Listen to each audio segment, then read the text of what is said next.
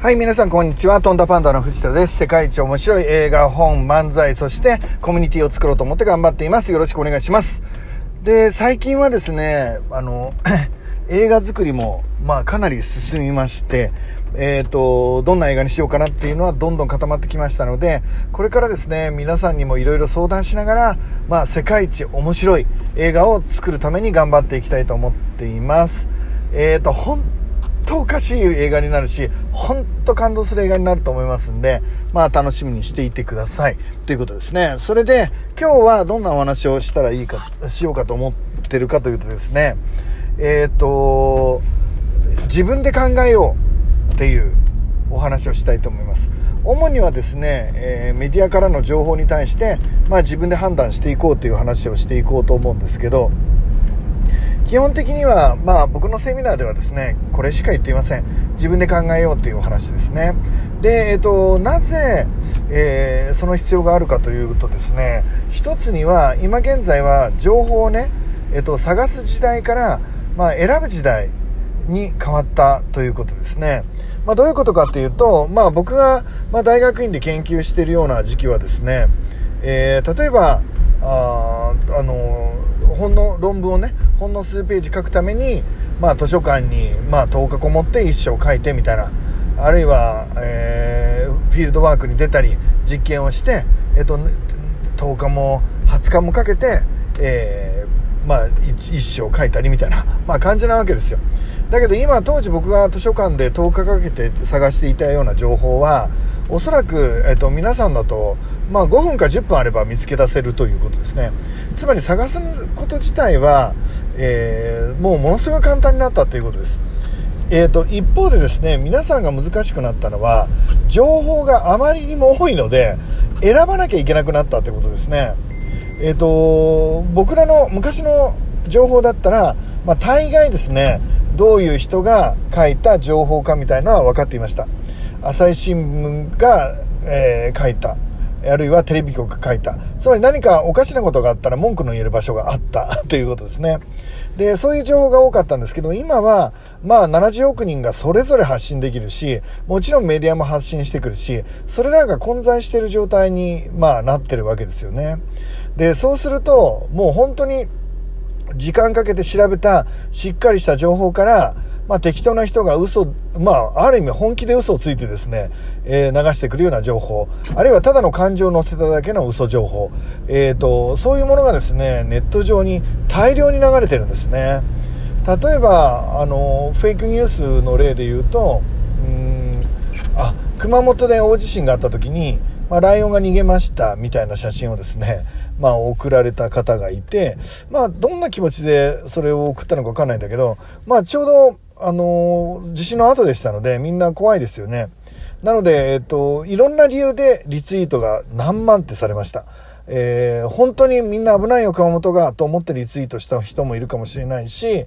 えっ、ー、と、あ、面白いとか言って、この冗談面白いと思ってリツイートした人もいるでしょう。結局、そのフェイクニュースが大量に流れてですね、まあ、その流した人自体は威力業務妨害罪で、まあ、その後逮捕されてるみたいなんですけど、まあ、もちろん裏は取ってないですけど、えー、と、されたと聞いています。で、えっ、ー、と、何が言いたいかっていうとですね、まあ、そういう嘘の情報がいっぱい流れるっていうのと、えー、いうことですね。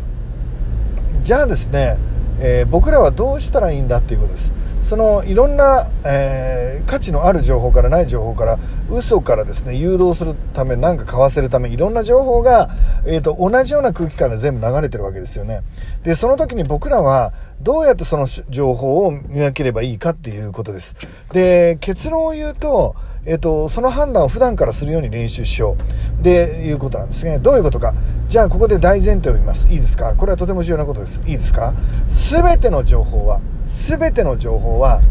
誰かが何かしらの意図を持って、えー、編集されているということです。編集されているということですね。そのことを理解した上で情報を見る訓練を普段からするといいかなと思います。何か情報を見たときは、えっ、と、誰がどういうふうに自分に感じてほしくて、こんな情報を編集したんだろうっていうことです。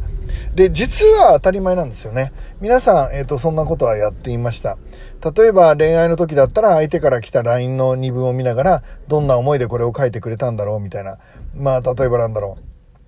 この空いた時間、時間を空けて LINE をしてくることによって、まあちょっとラブゲームを始めてんのかなとか、えっ、ー、と、好きっていう言葉を使わずにその気持ちを表現してくれてんのかなとか、あまあまあ普通に会話の中ではやっていくわけですね。で、実際の情報もですね、えー、それによって何かしらの意図を持って、えー、編集者が編集しているってことですね。テレビも新聞もそうですよ。例えば、えっ、ー、と、これ面白いデータがあるんですけど、世論調査をですね、えー、ちょっと前の、なんだなんだっけあれ、集団的自衛権っていうのを、あの、法律をね、安保法制っていうのを集団的自衛権を許すか許さないかっていうので、まあ法律を通したことがあるんですね。で、その時にですね、えー、朝日新聞とか毎日新聞、東京新聞っていうのは、まあ、政権に反対側、つまりですね、集団的自衛権を認めるという方向に反対の立場を取っていました。つまり新聞自体がその反対の立場を取っているので、えー、記者としても、まあ、上司の目線を気にしながら反対の立場で、えーと、世の中を誘導していかなきゃいけないという立場にあるということです。一方で逆にですね、えー、産経新聞、それから読売新聞というのは比較的賛成寄りです。つまり集団的自衛権を、えーと、賛成の方向で要は進める方向、えー、要は法律が通っていって、えー、しっかりそれが国民のためにですね使われる方向に、まあ、要は政権と同じ意見の方向に持っていきたいという、まあ、要は新聞の主張ポジションがリングがあったわけですね。なので読売新聞の記者はえーと、日本人1億2000万人がですねみんな集団的自衛権があればいいなと,、えーと、思うように記事を書く必要があるし朝日新聞は集団的自衛権になんてないように記事を書いていけばいいというこんなものなければいいのにと思われるように記事を書いていけばいいということですね。これがね、まあ、あの新聞その当時の安保法制が通った時の新聞とか見ると明らかに両方とも、まあ、内容が違うので、まあ、そういうのをネットとかで探して、ま、あの見てもらって参考までに見てもらうといいと思うんですけどえっ、ー、とね面白かったのが世論調査ですね。世論調査で朝日新聞とですねえっ、ー、と毎日新聞の世論調査によるとこれ面白いですね。同じ時期の同じ内容です集団的自衛権に関する世論調査なんですけど朝日新聞たちのやってる世論調査ではなんとですね反対が7割賛成が3割です。すごくないですか？だからほとんどの人は反対していて、えっと、ごくごく一部の人だけが、まあ、あの、ちょっと右寄りの人が子供を戦争に生かしたいので、要は賛成しているみたいな、えっと、空気にその世論調査を見たらなるはずです。で、一方でですね、読売新聞と、えー、産経新聞の世論調査はですね、なんと、賛成が6割を超えるんです。すごいですね。こっちはほとんどの人が賛成です。集団的自衛権賛成。で、えっ、ー、とごくごく一部のですね平和ボケした、えーと、平和主義者の何にも考えてない頭の悪い人だけが まあ要はですね集団的自衛権に反対しているんだっていう論調になる世論調査の結果同じ時期に同じ日本国民にやって対した世論調査ってこんだけ差がつくんですね僕は、えっ、ー、とそのデータを見た時にですね面白いと思いましたねまあちなみに、えっ、ー、とどうしてその差がついたかっていうと,、えっ、ー、と設問数が違うんですよねえっ、と、朝日新聞の場合は、集団的自衛権に賛成か反対かの2択。で、えっ、と、読売新聞、産経新聞の場合は、集団的自衛権に全面賛成。えー、必要な部分だけ一部、えー、賛成。それから反対の3つになっているので、えっ、と、その一部賛成と全面的に賛成合わせると6割、7割という数字になるので賛成になるということですね。あの、要は質問によって全然結果が違うように見えるってことです。これがメディアですから。で、情報ね。なので、えっ、ー、と、例えばそういう世論調査を見たときには、まあ、朝日新聞はおそらくこういう立場だから、こういう編集をしてくるだろうなっていうのを当たり前のように読めるリテラシーが必要になってくるっていうことなんですね。面白いですね。で、なので、えっ、ー、と、じゃあどうしたらいいんだっていうことです。どうしたらいいんだっていうことで、えっ、ー、と、相手の、え意図を読み取るように努力する。1番ね。そして2番目が、え右と左。あるいは上下、何でもいいですけど、意見が、え、離れた、え、両極端、えー、要はいくつかのメディアを見ることによって、その真ん中辺をふらふら見るようにするといいっていうことですね。いや、もちろん、あの、正解が真ん中にあるとは限らないです。ただ、どういう意見があるんだろうっていうのを見ることが重要ということですね。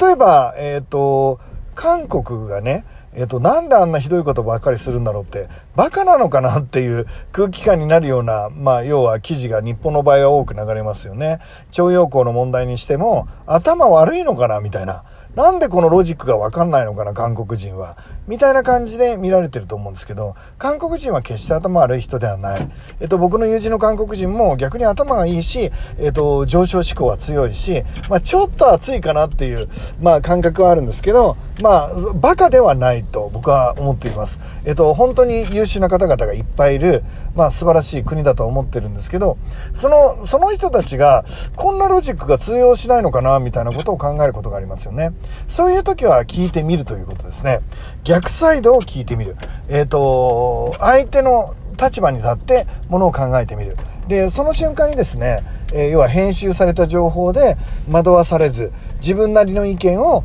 持つことができる人間になるということです。ということでまとめると、えっ、ー、と、情報に惑わされないリテラシーを持つためには、2つのことをしてください。1つは、えっ、ー、と、相手の編集者の意図を想像する。2つ目が、えっ、ー、と、いくつかのメディアを通して、えっ、と、いくつかの情報から、その真ん中ぐらいを一瞬ちらっと見てみる。ということです。え、今日も素敵な一日になりますように、いってらっしゃい